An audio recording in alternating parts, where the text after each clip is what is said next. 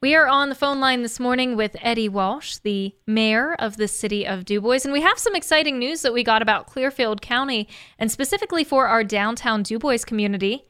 We're looking at um, a grant actually that's going to help freshen up our downtown area. So, Eddie, tell me a little bit more about this grant and how it's going to affect businesses here.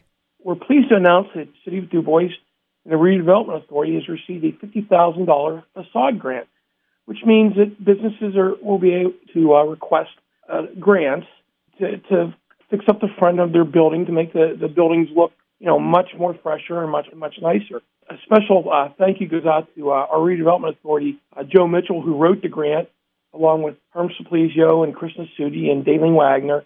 The the four of them, along with City Council, really worked very diligently to get this grant because it really means a lot to the downtown businesses to to help brighten up the downtown. Yeah, I think that's a great way of putting it to um, to brighten it up, to freshen it up. Because, I mean, think about it. Even if a building is in perfect shape, but you know the the outside, the exterior of the building needs a little bit of work. That's what people who are driving through here. That's what they're seeing, right? Absolutely correct. First impressions are big.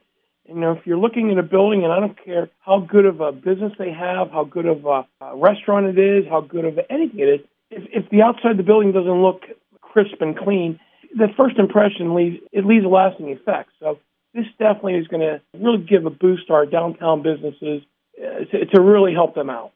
Are these grants already spoken for? If a business is hearing this and thinking, okay, I'm in downtown DuBois, I could use a little freshening up.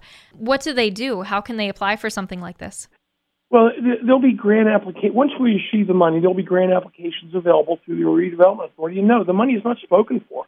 Uh, right now, there's fifty thousand dollars on the table.